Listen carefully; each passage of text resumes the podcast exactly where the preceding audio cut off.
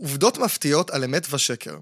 לפי אחד המחקרים, נשים משקרות שלוש פעמים ביום, גברים שש פעמים, פי שניים מנשים. עוד שקרים המשותפים לשני המינים ונמצאים ברשימת עשרת השקרים הנפוצים הם לא ראיתי שצלצלת או שצלצלת, מקום שישי אצל גברים, מקום עשירי אצל נשים, אני כבר מגיע, או מגיע, מקום חמישי בקרב נשים, מקום שמיני בקרב גברים, זה בכלל לא עלה הרבה. מקום שלישי אצל נשים וחמישי אצל גברים. המילה אמת גזורה מהשורש א', מ', נ', ויש קשר בינה ובין המילים אמן ואמונה, המציינות אישור לקיומו של דבר.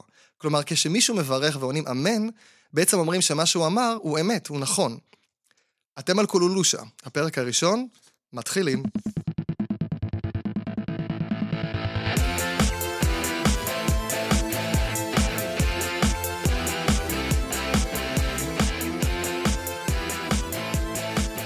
ברוכים הבאים לתוכנית הראשונה של קולולושה, ההסכת, פודקאסט, הראשון בעולם שעוסק בנושאים המעניינים והמרתקים של השפה המדהימה שלנו, העברית. קצת על עצמי, שמי ירעם נתניהו, אני יועץ לשון, כותב ומפתח במט"ח, המרכז לטכנולוגיה חינוכית, ומרצה ללשון במכללת ליפשיץ, ומהיום גם מגיש ההסכת קולולושה. אתם בטח שואלים את עצמכם, או שלא, מדוע שם ההסכת הוא קולולושה. אני גדלתי בבת ים, וכשהייתי קטן, למי שהיו הרבה גוגואים או הרבה סוכריות, ושרתה עליו רוח הנדיבות, הוא היה זורק את הסוכריות או הגוגואים באוויר, במעין הפקר כזה, שבעצם אומר כעת הם נחלת הכלל, ומי שתופס תופס. תוך כדי הזריקה, מי שזרק היה צועק, קולולושה. לקריאה הזאת יש גרסאות אחרות, תלוי במקום המגורים שלכם, יש כאלה שצעקו קולולוש, ויש קולולו, ויש גולולוש בגימל, ואפילו יש כאלה שצעקו שאשא או אוריה.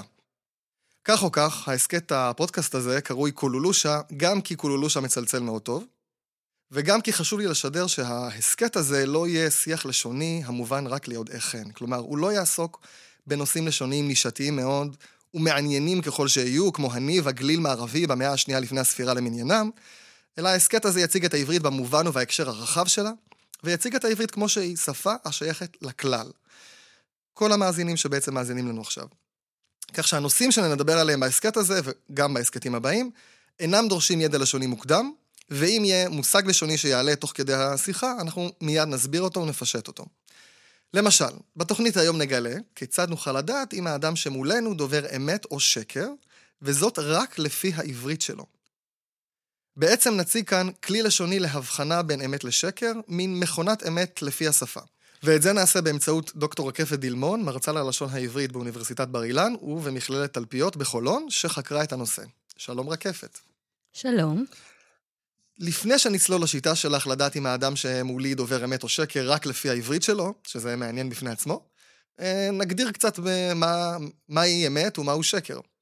אה, שקר הוא מסר המוצג בכוונה באופן מטעה, בדרך של תמרון האמת או דרך הצגת מידע שאינו אמיתי, כמו אירוע שלא אירע במציאות, כדי להטעות את המאזין וכדי לגרום לו להאמין בדבר אחר ממה שהיה מאמין אלמלא שמע את השקר.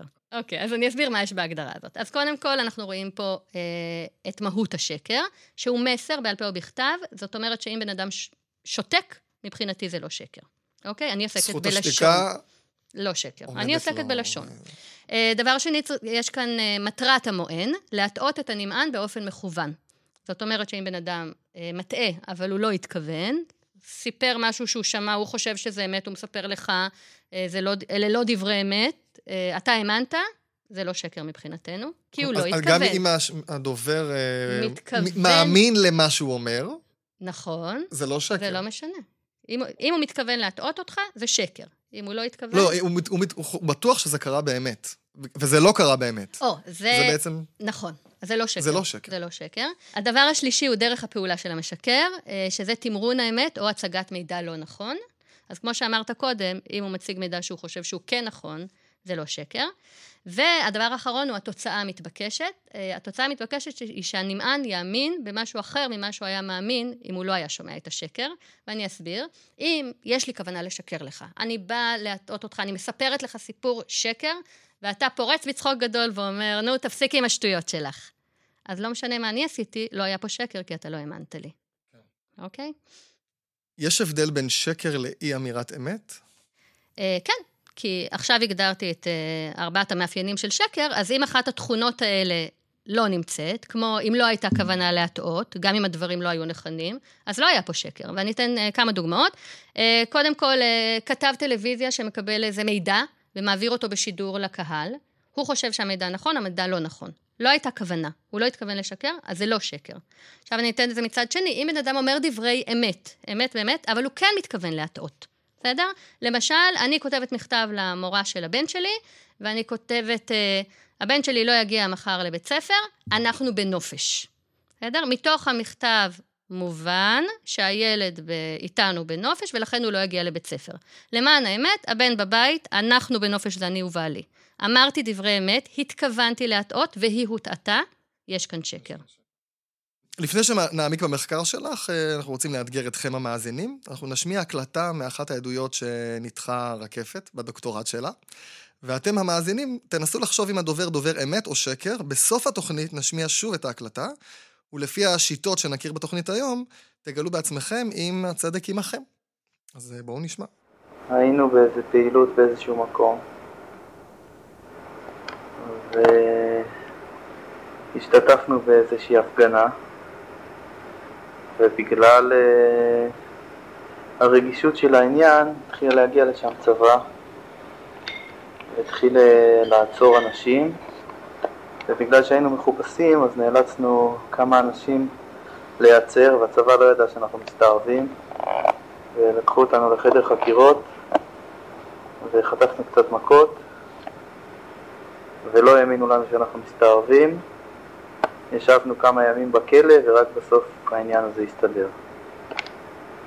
המפקדים שלנו באו והוציאו אותנו וככה זה הסתדר.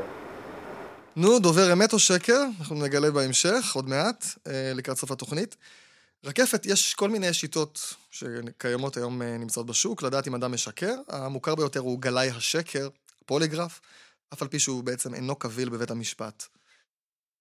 אה, טוב, פוליגרף זה מכשיר בדיקה שמתבסס על התיאוריה שכשאדם משקר, חלים בגופו שינויים פיזיולוגיים. אה, בודקים שם את לחץ הדם, הדופק, קצב נשימה, מוליכות חשמלית של האור. דרך הבדיקה היא לשאול שאלות של כן ולא, שאלות ניטרליות ושאלות טעונות, ולהשוות בין התוצאות. שים לב שמדובר פה בשאלות ובתשובות של כן או לא, ולא בשיח שלם שה... מרואיין עונה. אה, מחקרים שבדקו את התקפות של פוליגרף דיווחו על שיעורי הצלחה שונים, בין 70 אחוז במחקר אמת בשטח ל-85 אחוזים במחקר מעבדה, ולכן בתי המשפט לא מקבלים את זה כהוכחה קבילה לשקר. חוץ מזה, יש אנשים שיכולים לרמות את הפוליגרף, לומדים, מלמדים את עצמם לרמות את המכשיר, ואז גם זה חיסרון שלו, שאי אפשר כן, להתבסס עליו. כן, קראתי על מרגלים ש... רימו את המכשיר. כן, יש כל מיני ספרים שמתבססים על זה. אה, אילו עוד כלים יש היום, כלים מקובלים לבדוק אם אדם דובר אמת או שקר, חוץ מ... אה, הכלי השני שנמצא בשימוש בעיקר כגימיק, מוכרים אותו בעיקר דרך האינטרנט, זה מכשיר שבודק עלייה או ירידה בטון הדיבור בשעת אמירת השקר. התיאוריה היא שכשבן אדם משקר, אז uh, תדירות הקול שלו היא קצת, קצת, קצת יותר גבוהה. Uh, ברמה שמכונות יכולות לזהות ולא uh, אנשים ולא אוזן אנושית. אה, מחקרים שנעשו על המכשיר הזה גילו שהוא לא... אי אפשר לסמוך עליו. לא רציני. אה, הם הוכיחו, אה, הם הוכחו כיעילים כשאנשים מדברים אמת, אבל לא הצליחו לאתר שקר. מה שמעניין הוא שעדיין ממשיכים למכור אותו. זה לא מונע מה, מאנשים לרכוש אותו. לעשות כסף. ולהאמין שזה עובד, נכון. ויש עוד קבוצה שהיא בעצם פחות קבוצת כלים ויותר אמונה עממית של אנשים, שיש רמזים לא מילוליים שקשורים לשקר.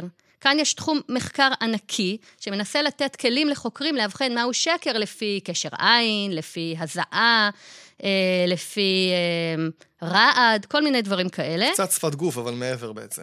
נכון, אה, שכולנו קצת מחפשים את זה. גם כשאנשים, אה, אנחנו אומרים שאנחנו מזהים, מזהים שקרנים כי הם לא הסתכלו לנו בעיניים. אומרים שהוא רוצה... מגרד אה, באוזן נכון, או משהו כזה, נכון, סימן אני... שהוא שיקר. נכון, אז אני רוצה להגיד שמבחינת מחקרית, מה שגילו, אני, אני אקרא לך קצת תוצאות, בסדר?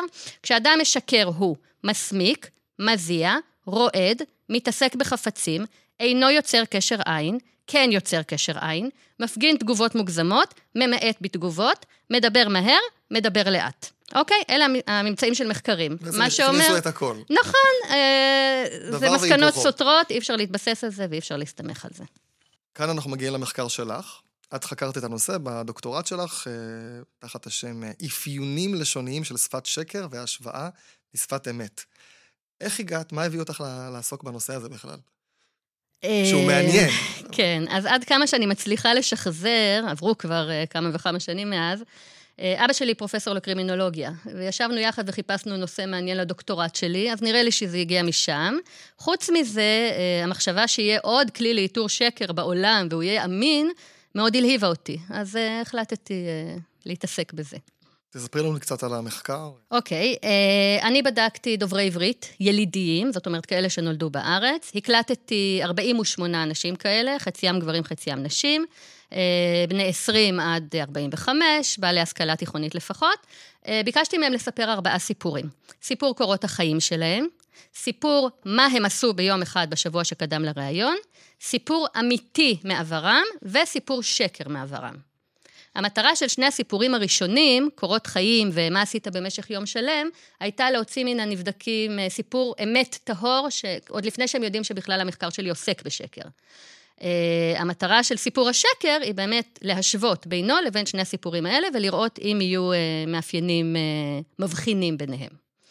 Uh, איך עשיתי את זה? ביקשתי מאנשים, uh, אמרתי לנחקרים שלי שהם משתפים פעולה איתי במחקר לשוני, שאני אראה את הסיפורים שלהם לסטודנטים, והסטודנטים יצטרכו לזהות מה אמת ומה שקר. ככה נתתי להם מוטיבציה. שיקרת. לשקר. ברור ששיקרתי. בסוף המחקר, אחרי שהקלטתי, ביקשתי הודיתי בכך ששיקרתי, וביקשתי מהנחקרים להשתמש בחומר, כולם הסכימו, וגם ביקשתי מהם להגיד לי מה מן הסיפורים שלהם הוא סיפור שקר ומהו סיפור אמת, כדי שאני אדע את מה לחקור. והשווית את הממצאים שלך ל... אוקיי, okay. אז השלב השני היה לבדוק את הטקסטים מבחינה לשונית, ואני מדגישה רק מבחינה לשונית. בסדר? לא כל הדברים הבלתי לשוניים שדיברנו עליהם קודם. יצרתי רשימה של כ-50 מדדים שמבחינים בין אמת לשקר, שהתבססה גם על חומר מחקרי בספרות, וגם על רעיונות שעשיתי עם שוטרים, עם חוקרים במשטרה, עם שופטים, עם עורכי דין. שאלתי אותם איך הם מזהים שקר אצל אנשים. את הרשימה מיינתי לתחומי לשון, דקדוק, למשל מערכת הזמנים, מערכת הגופים, אני, אתה, הוא. תחביר, שזה המבנה של משפטים, אם אתם זוכרים קצת מהתיכון, משפט פשוט, משפט מורכב, משפט מחובר, כאלה. סמנטיקה, שזה המשמעות של המילים, למשל מילים כלליות, מילים ריגושיות, מילים שליליות. שיח, שזה המבנה של הטקסט השלם, אם יש בו מבנה קוהרנטי, מסודר, או אם יש כל מיני טכניקות שכנוע, טכניקות הטעיה. קוהרנטי, מסביר. קוהרנטי זה אחיד ומגובש. ובדרך כלל, כשבן אדם סיפר, מספר סיפור אמיתי מעברו, אז יש איזשהו מבנה מקובל לסיפור הזה. אז אם יש חריגה מהמבנה הזה, אנחנו נגיד שאולי יש כאן סיפור שקר. והתחום האחרון הוא הפרוזודיה של הלשון, שאלה דברים חוץ-לשוניים, אבל על יד, כמו גמגומים, הפסקות, צעקות, דברים כאלה. בעצם יש חמישה דברים מרכזיים שציינת, נכון? חמישה תחומי לשון, חמישים מדדים. חמישים מדדים. כן. אז החמישה העיקרים אמרנו מורפולוגיה, שזה הדקדוק, מערכת הזמנים, תחביר, שזה סדר המילים במשפט, סמנטיקה, שזה המשמעות של המילים, שיח, שזה המבנה של הטקסט השלם, והפרוזודיה של הלשון זה דברים חוץ-לשוניים, כמו שאמרת, גמגומים, הפסקות, מישהו צועק או מחייך פתאום. נכון, ואז יצא, ישבתי להשוות. זאת אומרת שהשוויתי את סיפורי השקר לבין סיפורי האמת בכל התחומים האלה. לדוגמה, פעלים, ישבתי וספרתי את כל הפעלים בסיפורי השקר, וחילקתי אותם לזמן עבר, הווה, עתיד, גוף ראשון, גוף שני, גוף שלישי. ואז השוויתי את זה לסיפורי האמת, עבר, הווה, עתיד. על העבודה שעשית. עבודה של שנה. בעצם תמללת את כל מה שהם אמרו מילולית, ועל הטקסט שתמללת, או תכתבת בעצם, יש לומר, עליו עבדת. עשיתי את הניתוחים הסטטיסטיים, ואז העברתי, הוצאתי את הנתונים, העברתי לסטטיסטיקאי, ויצרנו, בדקנו אם יש מאפיינים מובהקים בין אמת לשקר. נו, מה, מה הממצאים? מה המדדים okay. שמצאת? אז קודם כל, אני שמחה לבשר שנמצאו 17 מדדים שמבחינים בין אמת לשקר, wow. כי היה סיכון שאני לא אמצא כלום, כן? אני אציג פה את ששת המדדים המבחינים ביותר בין אמת לשקר, מן המדד המבחין ביותר ולמטה. אז המדד המבחין ביותר בין אמת לשקר הוא מספר המילים השליליות. מה זה מילים שליליות? מילים כמו לא, אין, אי אפשר, וגם מילים שיש להן משמעות שלילית כמו אכזרי, רע, מכוער. בסיפורי השקר מצאתי שימוש רב יותר במילים שליליות, בהשוואה לסיפורי האמת, והשימוש הזה מעיד על היחס השלילי של הדובר כלפי מה שהוא אה, מספר, וגם כלפי המצב שהוא נמצא בו.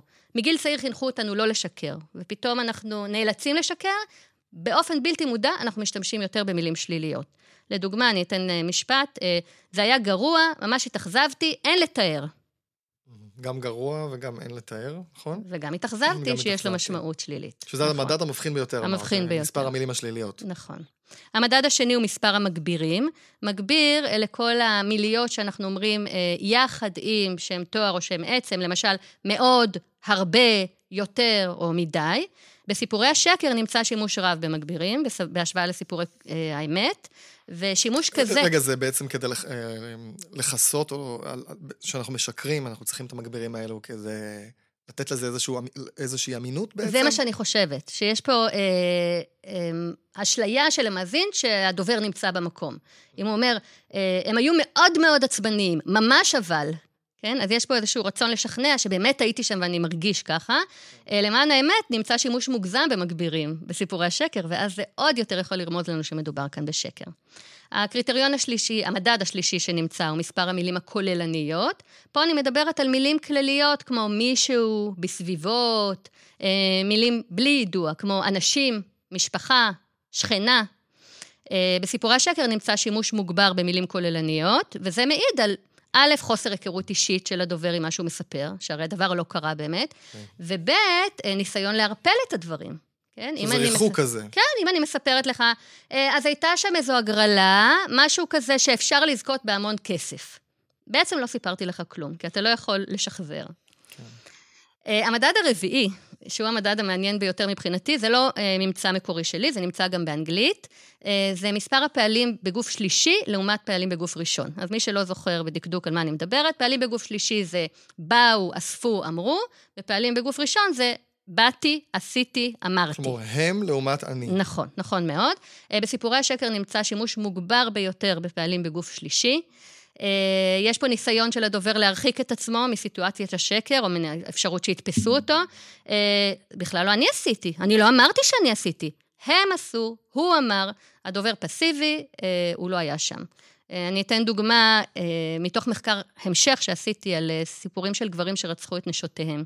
והם מספרים, נכון, והם מספרים מה, ש, מה שקרה באירוע. אז גבר מתאר כיצד הוא רצח את אשתו, ואומר ככה, אימא של דן נפגעה מהסכין, גם כן נפצעה. שים לב, הוא לא קיים, הוא לא נמצא שם, כן? הוא הדוקר. האישה, האישה שהיא אימא של הבן שלו, נפגעה בעצמה ונפצעה. כן? זה הגוף השלישי. אמ, הממצא החמישי, המדד החמישי לשקר הוא סוגי משפטים, זה מדד תחבירי. אה, היחס בין משפטים פשוטים, מורכבים או מעוכים. מצאתי בסיפורי השקר שימוש רב יותר במשפטים מורכבים ומשפטים מעוכים, זאת אומרת מחוברים. Uh, הסיבה היא כנראה שהאמת היא פשוטה. כשאנחנו מדברים, מספרים סיפורי אמת, אנחנו משתמשים במשפטים פשוטים. כשאנחנו משקרים, אנחנו מתחילים להסתבך, אנחנו מוסיפים כשלפני, שאחרי ש, ואז אנחנו נזכרים במשהו שעוד רצינו להוסיף, ואז וכולי וכולי. הרבה ו"ים, שינים, נכון, שזה הופך את זה וזה הופך את זה למסובך ומורכב. הוא מורכב. והמדד האחרון הוא סיבוכים פתאומיים, שזה אה, סיפור שלא בנוי כמו שהוא צריך להיות אה, בנוי בסדר אה, רגיל, למשל חזרות מיותרות, קטיעות, בן אדם חוזר אחורה למשהו שהוא שכח לתאר קודם. אה, לדוגמה, אני הלכתי, לא, הם הלכו, אז אה, כולנו יצאנו משם וכולי וכולי. והריבוי הזה מצביע על הבלבול הפנימי של הדובר, הוא הרי צריך להמציא את הסיפור שלו תוך כדי דיבור. קשה לו לשלוט בתוכן הדברים ובדרך הצגתם בצורה מסודרת, והתוצאה היא שיח מבולבל ולא ברור. מששת המדדים שציינת עכשיו, אה, אני שואל את עצמי איזה מדד הוא... אני יכול להשתמש בו בחיים האמיתיים, לא שיש לי טקסט מול העיניים שכתבתי משהו שמישהו אמר. אה, מה, זה בעצם ה... מספר הפעלים, לא? כן, זה גוף כן, שלישי רק או המדד ראשון. הרביעי, גוף שלישי לעומת גוף ראשון. אתה באמת, אה, דרך אגב, אני עושה את זה לפעמים לילדים שלי, כשבאים שניים עם שני גרסאות, יש לי ארבעה בנים, אז אני מושיבה אותם מולי ואני אומרת להם, טוב, עכשיו תספרו לי מה עשיתם מהרגע שחזרתם הביתה. זה מספר וזה מספר. כבר מילדות זה קורה, שהילד שמשקר, אה, במקום להגיד, נכנסתי הביתה, עשיתי כך, אה, הרבצתי לו, הוא יגיד, אז uh, המפתח לא היה, והדלת לא נפתחה, ואז כשהוא נכנס, הוא אמר לי כך וכך, הכל עובר לגוף שלישי, ואז אני יכולה לנחש שהוא משקר. מעניין. טוב, אז עכשיו השקרנים שומעים את השידור שלנו, ויגידו, טוב, בואו, הבנו את הפרינציפ, בואו נערים על השיטה. אז אם היה רק מדד אחד, אתה צודק. מכיוון שיש כל כך הרבה מדדים, בכל מיני תחומים, גם אה, משמעות, גם דקדוק, גם תחביר, אה, מחקרים הראו שבן אדם לא יכול לשלוט בכל הדברים האלה תוך כדי דיבור, בוודאי שלא דיבור ספונטני תוך כדי המצאה של סיפור שקר, ולכן אה, אפשר לסמוך על זה ש... זה רק בטקסט ערוך. נכון, כאילו. נכון, ולכן, דרך אגב... בן אדם לא יכול לערוך את עצמו בדיבור. לכן אני לא חוקרת, אנשים תמיד שואלים אותי, מה עם פוליטיקאים? הם משקרים? ואני לא חוקרת אותם, כי הנאומים שלהם כתובים מראש. מישהו כבר ערך אותם מראש. גם שפה כתובה פחות מעניינת אותי. אותי מעניינת השפה הספונטנית המדוברת. שפה ספונטנית זה זורק אותי בעיקר למשטרה, ששם חוקרים אנשים, הם אומרים מה... כן אשם, לא אשם. אפשר אחר כך לתמלל את מה שהם, לתכתב את מה שהם אמרו, ולבדוק את זה. האם הצעת את השיטה שלך במשטרה? כן, אחרי הדוקטורט ניגשתי למשטרה, למישהו בכיר, והצעתי, והתשובה הייתה משהו כמו, אה, זה לא מעניין אותנו, אנחנו, אנחנו יודעים לאתר שקר בלי השטויות האלה. אה, לא, לא רצו את עזרתי, אז אה, חזרתי לאקדמיה. וואי, חבל. טוב, אם מישהו מהמשטרה שומע אותנו, המפכ"ל אלשיך, הנה הזדמנות לתקן. אמ, יש איזשהו מקרה שחקר טקסט שמישהו בפוליגרף יצא דובר אמת או שקר, ובממצאים שלך, לפי המחקר שלך, גילית uh, מסקנה הפוכה? Uh, כן, אבל uh, אני לא יכולה להגיד שזה מדעי. אני הצלחתי בדוקטורט uh, לשים את ידי על uh, חמישה uh, ראיונות, או בעצם חמש עדויות של uh, אנשים שנחקרו בפוליגרף, וקיבלתי את התמלול של ה... האמת היא שקיבלתי את ההקלטות uh, שלהם כשהם מספרים את הסיפור שלהם, ותמללתי אותן. Uh, חמישתם ב... יצאו בפוליגרף שקרנים. אצלי, ארבעה יצאו ש... דוברי שקר ואחד יצא דובר אמת.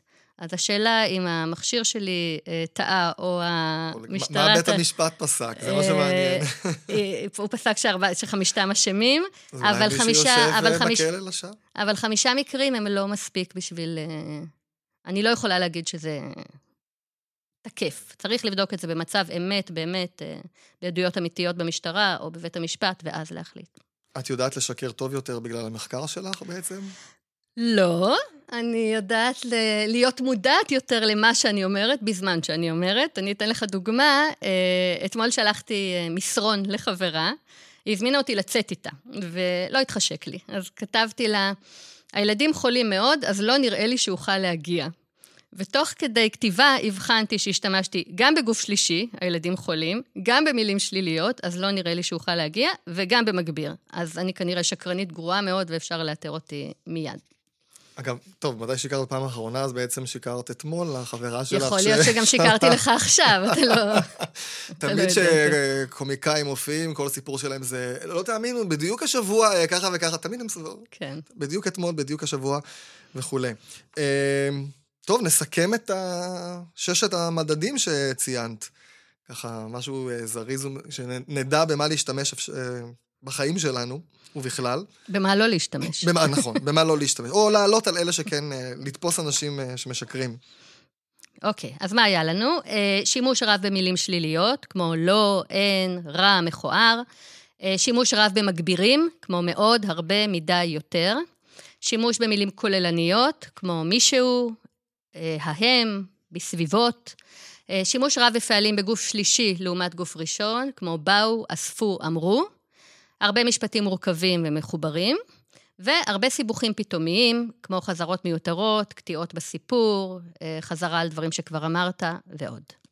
טוב, עכשיו נשמע, תודה, עכשיו נשמע את ההקלטה שהשמענו בתחילת התוכנית, ולפי הטיפים שהרגע שמענו, כל המדדים, אה, נראה אם צדקתם, הוא דובר אמת או שקר. טוב, אני ממליצה בסיפור הזה, אה, תקשיבו בעיקר למילים, אם זה מילים כוללניות או ספציפיות, ולפעלים, אם זה גוף ראשון או, או גוף שלישי. אם תראו יותר מילים כוללניות ויותר גוף שלישי, תדעו שהוא משקר. אם תראו יותר מילים ספציפיות ויותר גוף ראשון, תדעו שהוא דובר אמת. בואו נשמע. היינו באיזה פעילות באיזשהו מקום, השתתפנו באיזושהי הפגנה, ובגלל uh, הרגישות של העניין התחיל להגיע לשם צבא, והתחיל uh, לעצור אנשים, ובגלל שהיינו מחופשים אז נאלצנו כמה אנשים להיעצר, והצבא לא ידע שאנחנו מסתערבים, ולקחו אותנו לחדר חקירות, וחטפנו קצת מכות, ולא האמינו לנו שאנחנו מסתערבים. ישבנו כמה ימים בכלא, ורק בסוף העניין הזה הסתדר. המפקדים שלנו באו והוציאו אותנו, וככה זה הסתדר. טוב, נו, מה, צדקתם, מאזינים יקרים? מה, מה, נו, תגיד לי אתה. מה שמעת שם? יואו, סיבכת אותי, היה להתרכז מה הוא אמר ואני לא יכול. אוקיי, אה, אז אה, הוא משתמש בהרבה מילים כוללניות. היינו באיזשהו מקום, בצבא, באו אנשים, גוף לא שלישי. האמינו. רגע, נכון. קודם כל אני מדברת על אה. מילים כוללניות. אה, בעצם, אם אתה שומע את הסיפור הזה, אתה לא יודע איפה הם היו, מי הם היו, איפה הייתה ההפגנה. אין לך שום אה, אה, רמזים מזהים. הדבר השני הוא באמת גוף שלישי. הוא מתחיל בהיינו ועשינו, בהתחלה בגוף ראשון, ואז פתאום הכל עובר לגוף שלישי. לקחו אותנו, לא זיהו שהמפקדים שלנו באו והוציאו אותנו. הוא, או הוא והחברים שלו פסיביים לחלוטין, וזה אכן סיפור שקר מובהק. עד כאן ההסכת, הפודקאסט הראשון של קולולושה. אה, תודה רבה, דוקטור רקפת דילמון. תודה רבה לך. אתם מוזמנים לקבוצת הפייסבוק שפתחתי להסכת, תחפשו בגוגל קולולושה, ושם תוכלו להעיר על ההסכת או לשאול שאלות ולמצוא הרחבות על ההסכת. אני ירעם נתניהו, להישמע בהסכת הבא.